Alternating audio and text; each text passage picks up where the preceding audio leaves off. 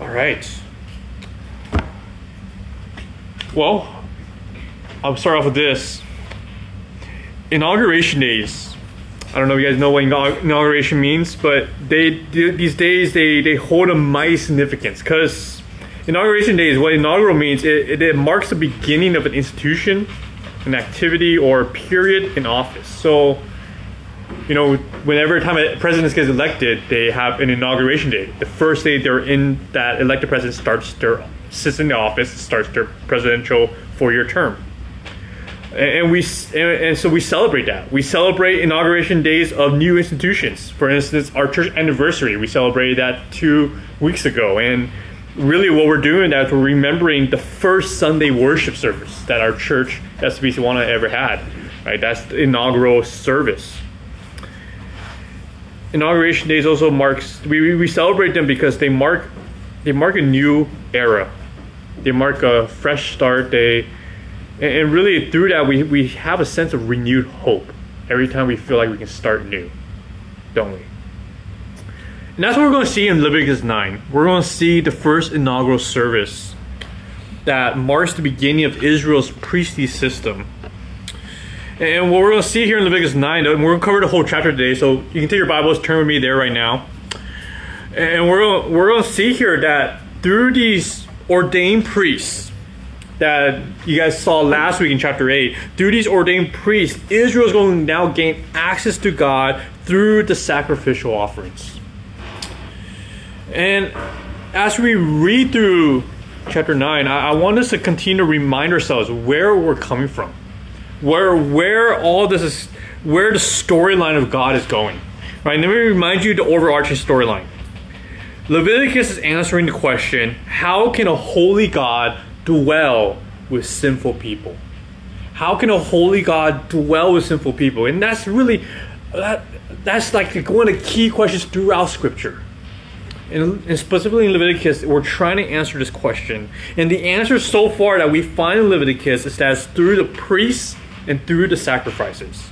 The sacrifices representing a substitutionary atonement that we need to atone for our sins through a substitute that provides the necessary cleansing and forgiveness for us to draw near to God, but it's also done through a mediator, the priest, of someone who can intercede on behalf of God and the people.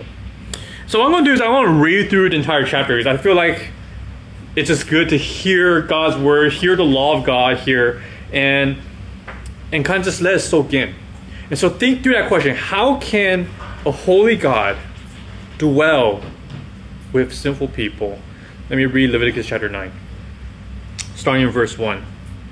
On the eighth day, Moses called Aaron and his sons and the elders of Israel, and he said to Aaron, Take for yourself a bull calf for a sin offering and a ram for a burnt offering, both without blemish, and offer them before the Lord and say to the people of Israel, Take a male goat for a sin offering, and a calf and a lamb, both a year old without blemish, for a burnt offering, and an ox and a ram for peace offerings, to sacrifice before the Lord, and a grain offering mixed with oil, for today the Lord will appear to you. And they brought what Moses commanded in front of the tent of meetings. And all the congregation, all of Israel, all the congregation drew near and stood before the Lord. And Moses said, This is the thing that the Lord that the Lord commanded you to do, that the glory of the Lord may appear to you. Then Moses said to Aaron, Draw near to the altar and offer your sin offering and your burnt offering, and make atonement for yourself and for the people, and bring the offering of the people and make atonement for them, as the Lord has commanded. So Aaron drew near to the altar and killed the calf of the sin offering, which was for himself. And the sons of Aaron presented the blood to him, and he dipped his finger in the blood and put it on the horns of the altar and poured out the blood at the base of the altar. The fat and the kidneys and the long lobe of liver from the sin offering he burned on the altar, as the Lord commanded Moses. The flesh and the skin he burned up with fire outside the camp. Then he killed the burnt offering. And Aaron's son handed him the blood, and he threw it against the sides of the altar. And they handed the burnt offering to him piece by piece, in the head, and he burned them on the altar. And he washed the entrails and the legs and burned them with the burnt offerings on the altar. Then he presented the people's offering and took the goat of the sin offering that was for the people and killed it and offered it as a sin offering like the first one. And he presented the burnt offering and offered it according to the rule. And he presented the grain offering, took a handful of it, and burned it on the altar besides the burnt offering of the morning. Then he killed the ox and the ram in the sacrifice of the peace offering for the people. And Aaron's sons handed him the blood, and he threw it against the sides of the altar. But the fat pieces of the ox and of the ram, the fat tail, and that which covers the entrails and the kidneys and long lobe of liver, they put the fat pieces on the breasts, and he burned the fat pieces on the altar. But the breasts and the right thigh Aaron waved for a wave offering before the Lord as Moses commanded. Verse 22. Then Aaron lifted up his hands towards the people and blessed them. And he came down from off, from offering the sin offering, the burnt offering, the peace offerings. And Moses and Aaron went into the tent of meetings.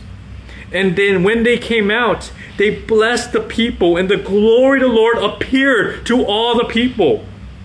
And fire came out from before the Lord and consumed the burnt offering and the pieces of fat on the altar. And when all the people saw it, they shouted and fell on their faces. This is God's word. We see here the first inaugural service of the burnt of the offerings, of all the offerings. And on this day, here Israel is watching with a certain anticipation. They're watching with anticipation to see whether or not truly the Holy God, whether He will truly come down and dwell with them. Because if He does, then perhaps Israel can truly be God's holy nation of priests who will then usher the rest of the world into God's presence. This here's actually the world in a sense. We are all reading this and we're wondering, can Israel be the redemption of the rest of humanity?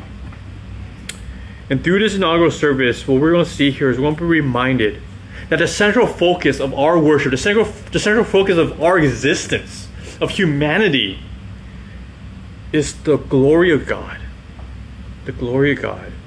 And so here I'm going to have three points. We're going to see the purpose of worship, the order of worship, and the blessing of worship.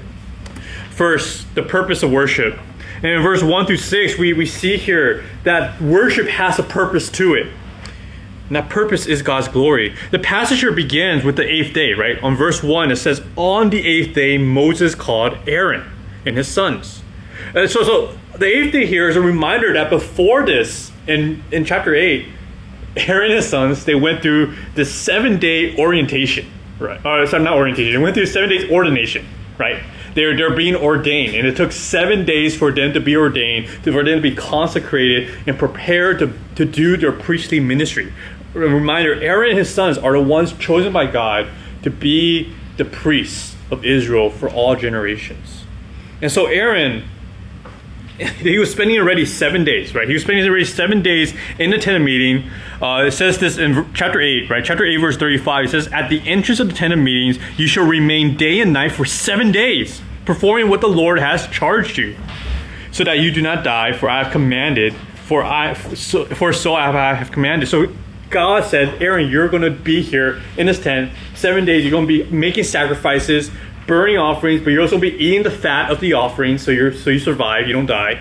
And so you're going to be doing this for seven days straight before God. And now on the eighth day, so after seven days, after a week has gone by, on the eighth day, Aaron and his sons came out of the tent of meeting, finishing the ordination process, and now and now they're commanded to they're ready. They're commanded to preside over the first worship service of Israel. Now the eighth day it, it holds a special significance throughout the Old Testament. Uh, if you read the Old Testament, you come across the eighth day. It comes up quite often, actually, especially in Leviticus.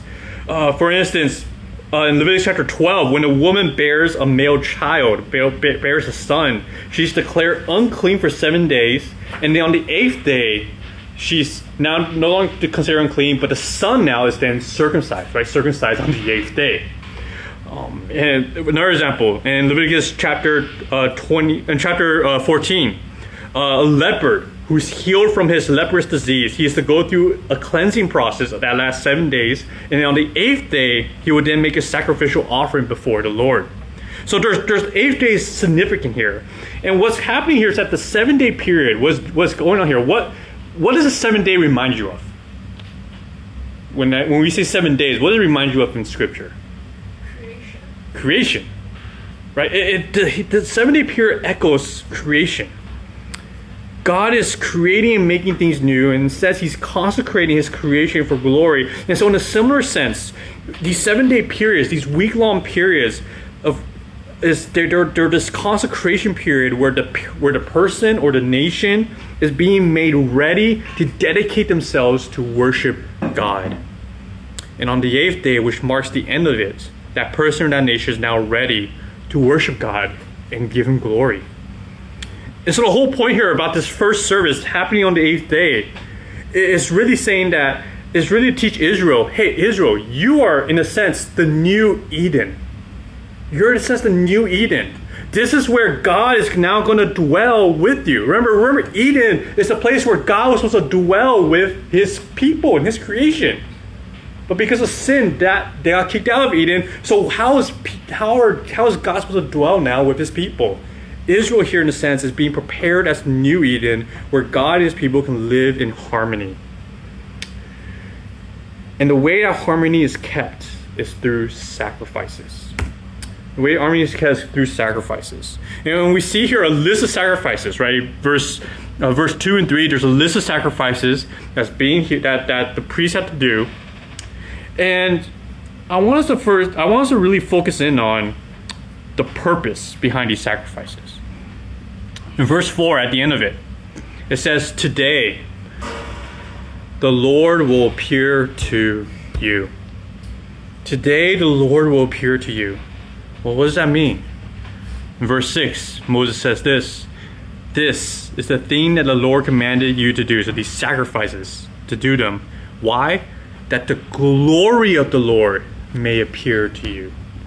The way God appears to us is through a display of His glory. What does that mean? Glory. Glory, literally translated into Hebrew, it, it means heaviness. Uh, It means there's this heaviness to them. There's there's weight to them. Now, uh, so so glory literally means heavy. Now, when we say God has glory, we're not talking, we're not saying that God is like overweight or anything like that, right? Where if God steps on a scale, on a scale, he's doesn't mean he's just going to be breaking it every time.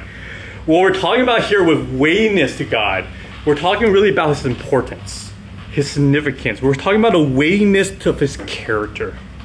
Glory, a definition I find probably best to define glory is, is the weightiness of God's character. Glory is, is hard to define, but here's the thing about glory. You know it when you see it. You know it when you see it. For instance, you when you're when you're I remember after all the snow that's happened, uh, you guys saw like all the white snow on the mountains, right? After all this rain that happened, you guys saw the mountains. I don't know what sense you guys got, but there's every time you come in a sense of awe and you're of wonder, isn't there a certain like weightiness that you feel inside? That you're just like, oh my goodness, this is something that's significant. This is something that's majestic. This is something that you, you, you recognize what you're experiencing is extremely immense, it's unique, and it's significant. That's the type of weightiness that we're talking about here when we're talking about God's glory. When it's on display, it's hard to define exactly what it is, but you know it when you see it because you feel it in your soul. Moses here tells Israel that these offerings, when you make these offerings, these sacrifices today, you will see the glory of God. God will appear in His glory. And you imagine that when Moses said this to Israel, you imagine that Israel was probably like, you know, trembling with excitement. But that might not be the case here. Remember the times when God appeared to Israel and remember, at this time of Leviticus, Israel's history is not super long. So remember the times when God has appeared to Israel in his glory. For instance, in Exodus chapter 19, verse 16, in Exodus chapter 19, Israel brought out of captivity from Egypt, already crossed the Red Sea, and they're wandering through the wilderness, and they land at Mount Sinai, which is where they're still at in Leviticus. They land at Mount Sinai, they're at the base of Mount Sinai, and it says in Exodus chapter 19, verse 16, it says this On the morning of the third day, there were thunders and lightnings and a thick cloud on the mountain and a very loud trumpet blast, so that all the people in the camp trembled. When God's glory appeared at Mount Sinai, the people trembled. In Exodus 33, Moses went up Mount Sinai and he's talking to God. He's interceding for his people. And he tells God, he asks God because he can't help it. He this is this is the this is the heart desire of Moses. He just tells God, "Show me, please show me your glory." And what does God say to him? God says, "No, you cannot see my face." Meaning you cannot see my full glory, right? God doesn't literally have like a face. You cannot see my full glory. For anyone who sees my face will die. And so God says God hid Moses behind the rock, let his glory pass by him, and allow Moses to see his backside of his glory, which is really just figurative, symbolic, symbolic language for saying God just allowed Moses to see a glimpse of his glory, a peek. Just a small little preview, a trailer, but not the full glory. And then in Exodus chapter 40, the very last chapter of Exodus, right before we hit Leviticus, the tabernacle is built. And once it's done being built, the tent of meetings, it says in Exodus chapter 40, verse 34, that the cloud covered the tent of meeting, and the glory of the Lord filled the tabernacle. Filled the tabernacle. And verse 35 says this And Moses was not able to enter the tent of meeting. Moses, the, the leader of Israel, the righteous man, was not able to enter into the tent of meeting because the cloud settled on it and the glory of the Lord filled the temple. Again, it's a reminder to Moses you cannot see my face lest you die. You see here that God's glory, yes, it should be a blessing to us. It should fill us with awe and wonder but don't be blind to the fact that God's glory is also very terrifying. God's glory is also very terrifying. Remember Isaiah 6, when Isaiah was brought, given a vision, he saw the throne of God and all his glory. He said, What? Woe is me. Isaiah thought he was going to die because he saw the glory of God. That's how terrifying God's glory is. So the question that must be ringing through the minds of Israel when Moses says, when you do all these things that the Lord has commanded you, God's glory will appear before you. What must be going through the minds of Israel during that time is this. If God's glory shows up, will devour them in judgment? Will fill them with blessing? And they don't know.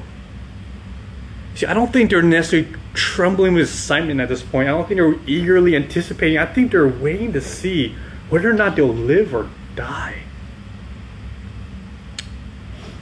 Whether or not God will devour them in judgment, or whether or not God's glory will be a blessing.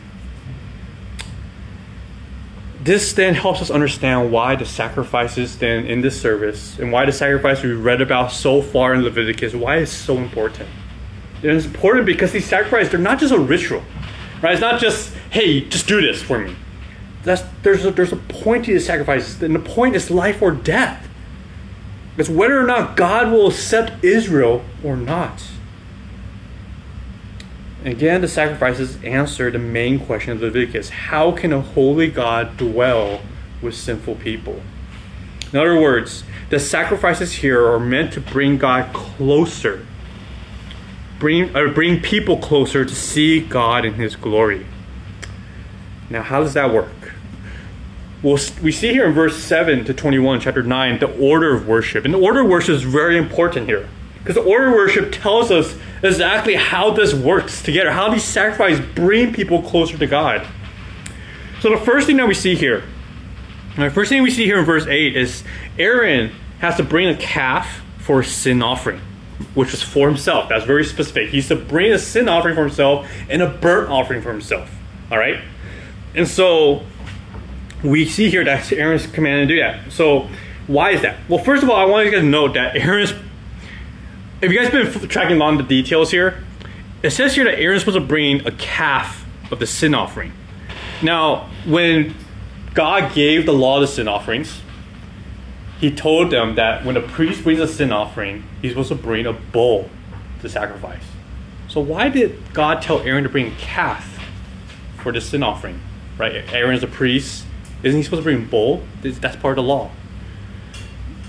Well, we commentators believe, and I, I agree with them, that God told Aaron to bring a calf because remember, calf, Aaron, Aaron was there when Israel erected the golden calf, and Israel rebelled against God and created an idol. And Aaron's the one who allowed all that. In fact, Aaron's the one who said, "Come, bring all the gold in, let's melt it. Let's make a god for you to worship." Most likely, what's happening here is God is saying, bring a sin offering for that. You are now priests of Israel. I've given you my commands. I've, I've, I have ordained you, but I need you to be repent, to repent of that specific sin. And so, for that golden calf, for that golden calf that was erected as an idol, a real calf is now killed, sacrificed, and burned at the altar That's probably what's happening here is that Aaron is bringing a calf or a sin offering to repent of that specific sin. And in verse 12, then Aaron brings a burnt offering for himself.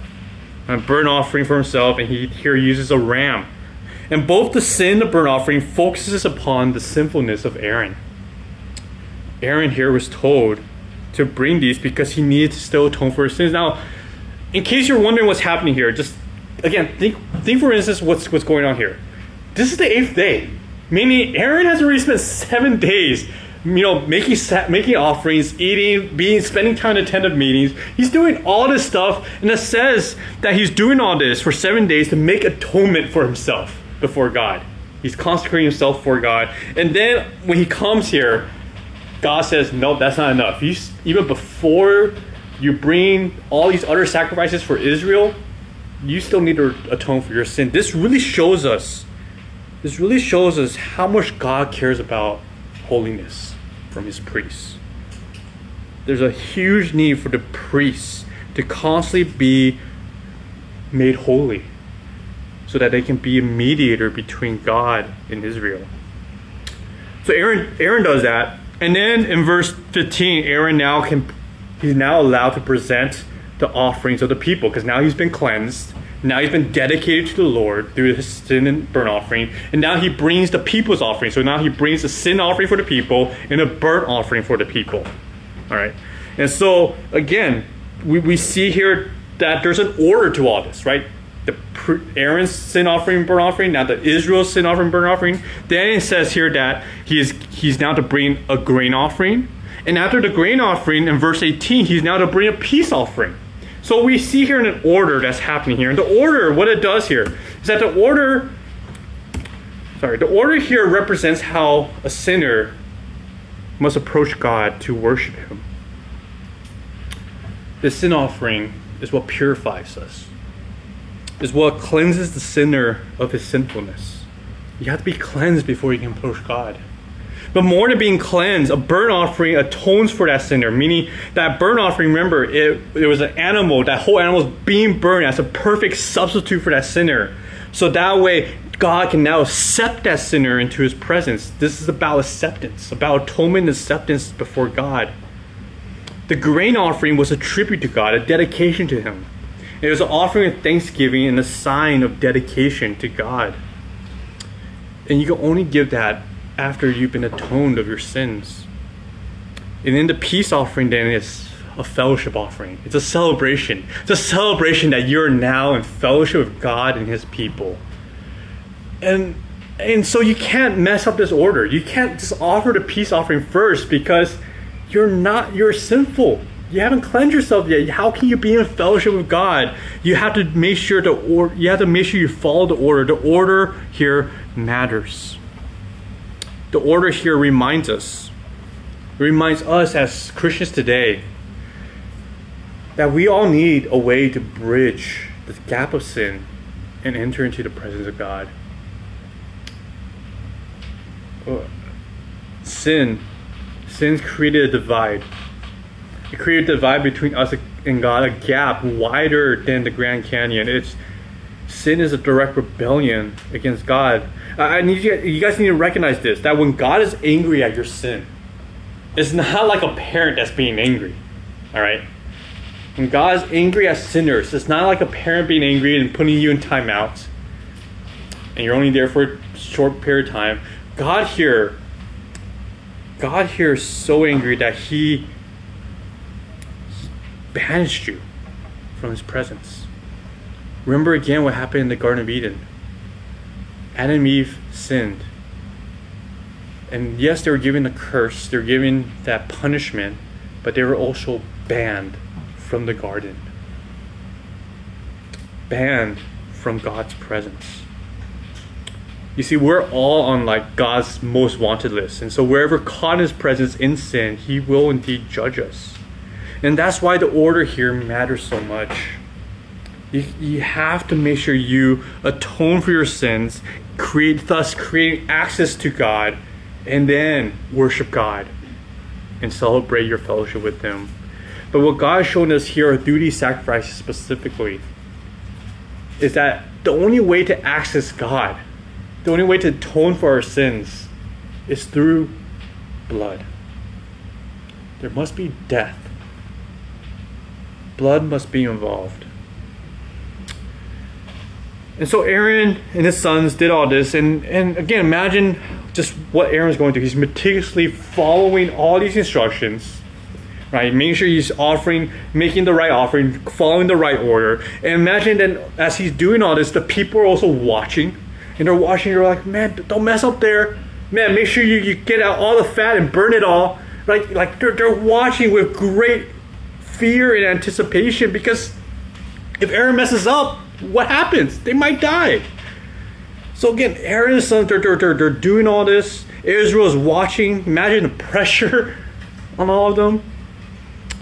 But it says here, and next, we're going to see here how Israel actually doesn't get judged, they get blessed. Right? It says here that Aaron, in verse 22, Aaron lifted up his hands towards the people and he blessed them. He blessed them. So at this point, when Aaron gives his blessing to them, we don't know yet if God accepted the offerings. Not for sure, at least. The blessing here is almost like a benediction, right? It's like what we do after service. When we give you a benediction, it's like, you know, grace of God be with you, may the Trinity be with you, you know, and all that. You know, we're, we're, we're trying to give you guys protection, right, as you guys go out, to go out on the grace of God. In the same way, Aaron here is kind of giving the benediction, an act of declaring God's grace and peace upon the people. But then it says here, in verse 23, that Moses and Aaron went into the tent of meeting. It's the first time we see Moses step into the tent of meeting. Aaron was in there already, right, during the seven days of his ordination. Moses now steps in. Before he couldn't, right? They step in. You imagine the people. They're walking, They're in there. They're wondering, what did he die? What if they never come back out? Well, who, if they die, who will mediate for, for them? Who will lead them? They die, what will God do to them? They enter in.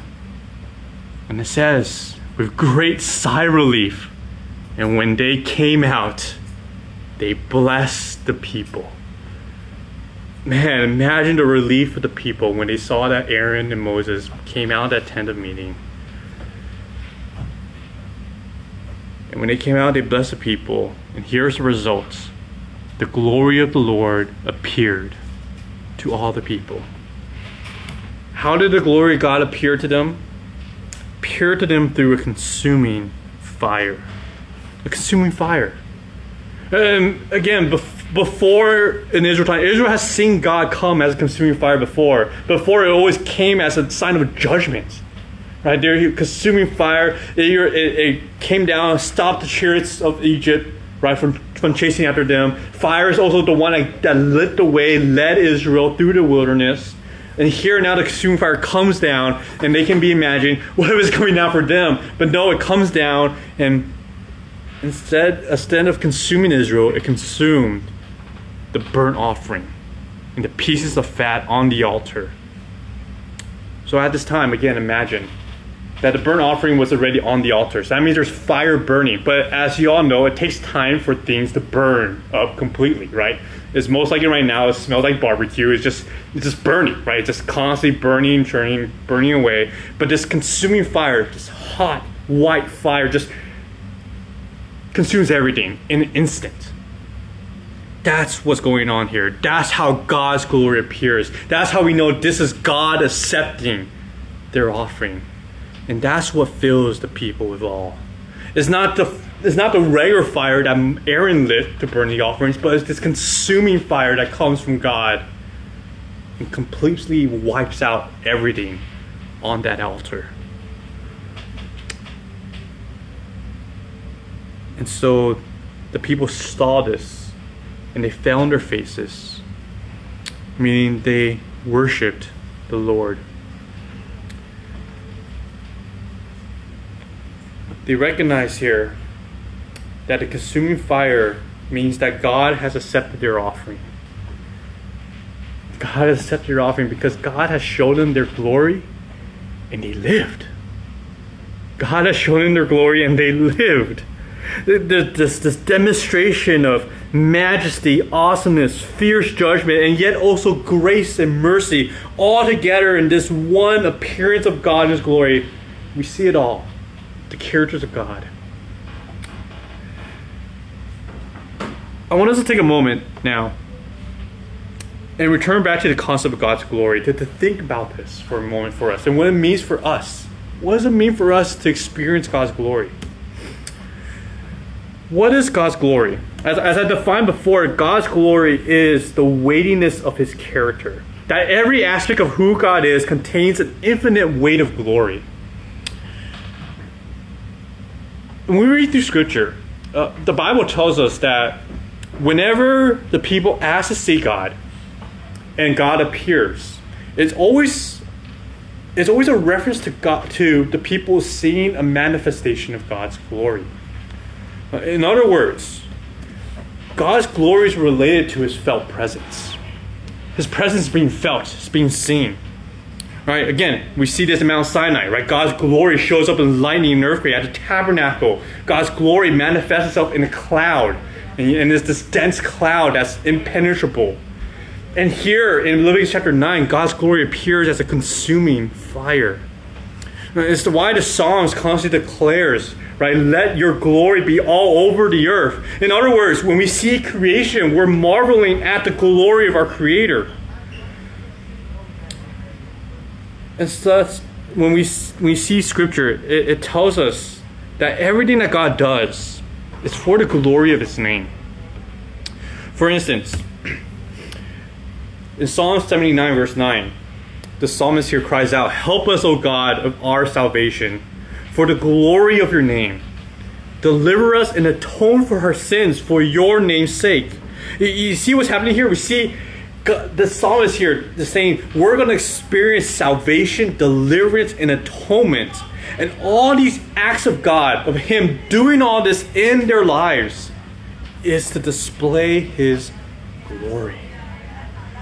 Psalm 85, verse 9 Surely his salvation is near to those who fear him, that his glory may dwell in our land. Again, we see salvation is not just an act of God saving us. Right? Salvation is not just God saying you're no longer in hell. Salvation is an act of God bringing us into his presence so that he can dwell with his people. It's for his glory to be seen and felt by our hearts. So then, guys, why do you come to worship God? Why do you come to church to worship God?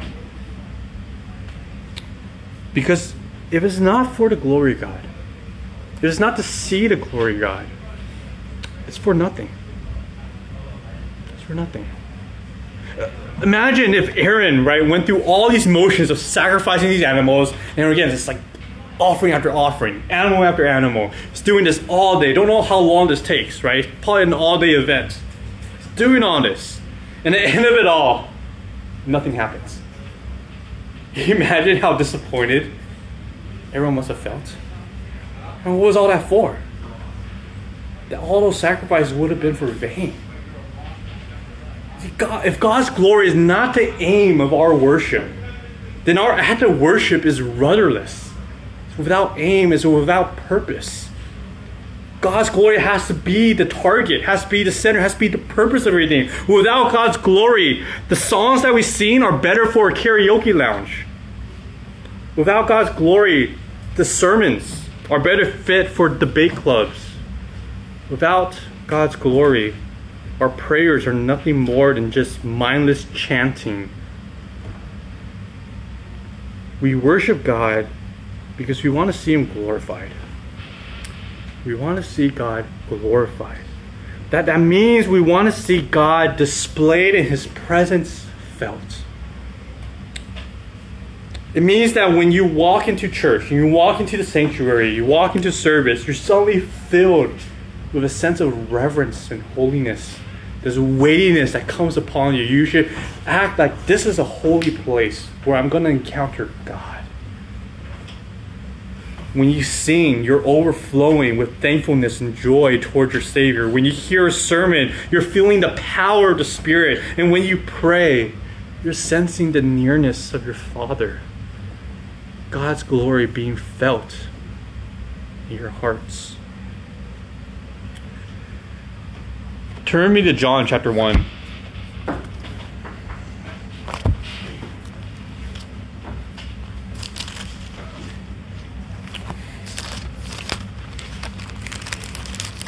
In John chapter 1, we see how God's glory is a constant theme throughout Scripture, and what it's meant to do is it's meant to dwell amongst His people. And it says here in John chapter 1, verse 14, that the Word became flesh. Manifested physically for us to see. But more than that, the Word became flesh and it dwelt among us.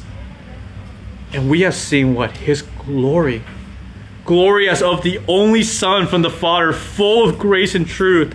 When we see here that Jesus Christ, the Word of God, is the glory of God manifested in flesh so that we can see, so that people can see God's glory dwelling amongst his people. Jesus, the perfect image of God, filled with his glory, now in the flesh for our eyes to behold. And in verse 18 says this no one has ever seen God, but the only God, Jesus, who is at the Father's side, he has made him known. Through Christ, God makes his glory known to us. But when Jesus became flesh, he became more than just a manifestation of his glory. When Jesus became flesh, he did a lot more than that. Because if all Jesus was was a display of God's glory, that's all he did, then he would still be here on earth for us to see him. But Jesus ascended to heaven, meaning we no longer can see him with our very own eyes. Why is that? Because Jesus was more than just a manifestation of God's glory, he's also our great high priest. And as our great high priest, what he did is he opened up a way for us to enter into God's presence. He gave us a way he bridged the gap of sin and created access for us to God. in Hebrews chapter 7, Hebrews chapter 7 says this, verse 25. You guys turn me there too. Hebrews chapter 7, verse 25 says here about Jesus that consequently he is able to save the uttermost of those who draw near to God right? He's able to save those who draw near to God through him because he always lives to make an intercession for them. So that's what Jesus is doing now. That's why he's not here on earth. He's right now interceding before the throne of God on our behalf. But this is the great thing about Jesus. Verse 26 For it was indeed fitting that we should have such a high priest, holy, innocent, unstained, separated from sinners, and exalted above the heavens. He has no need like those high priests to offer sacrifices daily, first for his own sins and then for those of the people. So remember, that's what Aaron did, right? Had sacrificed first for his own sins and then for the people. But Jesus did, he did not do any of that. Says that he did this once and for all. He sacrificed himself once and for all. and when he did that, it has atoned our sins for all eternity. Jesus then is both our ticket to heaven and our greatest treasure. Right? He is both the way to heaven, but he's also the glory God which we long to see. He is the reason why we worship and the object of our worship. For in Christ we see that the glory God, in Christ we see that the glory God is not a burden of judgment, but an overwhelming outpour of blessing. When God's glory shows up in Christ, it's not judgment, but it's blessing to us. Is Jesus the object of your worship? When we talk about sin, sin sin takes your eyes off the glory of God. The sin of bitterness, it glorifies judgment. The sin of lust glorifies sex. The sin of greed glorifies money. And all these things, they become sin, right? When God is not involved, right? This when it glorifies judgment, the sin of lust glorifying sex, glorifying money, and all these other things that can glorify. All these things become sin because God is not involved.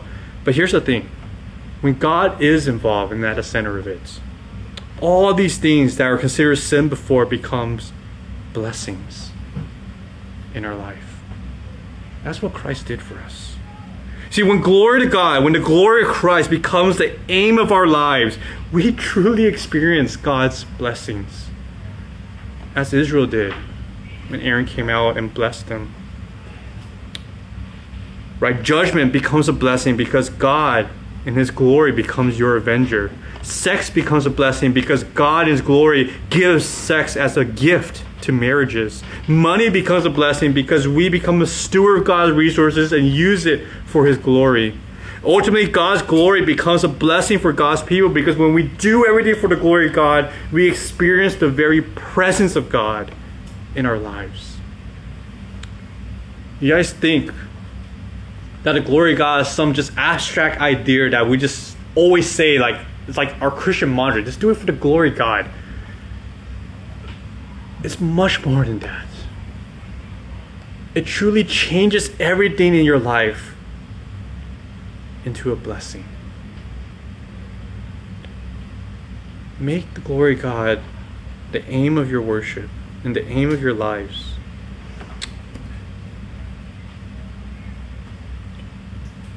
The big idea for this message is this that Jesus Christ blesses his people, blesses God's people by manifesting the glory of God as the centerpiece of their worship. And he does that by dying on the cross for our sins, ushering us into God's presence. Let me end with this. One day, one day, everyone will die. We will all die. You will all die one day. Just, just a simple fact. All right. One day we will all die. When you die, and when every person dies, they will come face to face before God. That's that's truth. You'll come face to face before God and you will see God in his glory. But for unbelievers, when they die and they see God and they see his glory, that glory judges them. They will face eternal death. But for believers, when we come before God, and we see His glory, we don't see just God in His glory. Instead, we see God in His glory in the face of Jesus. Why? Because Jesus is interceding on your behalf, even in eternity, before the throne of God. Jesus is our high priest, but he's also God's glory before us. Guys, do you long to see God's glory in the face of Jesus?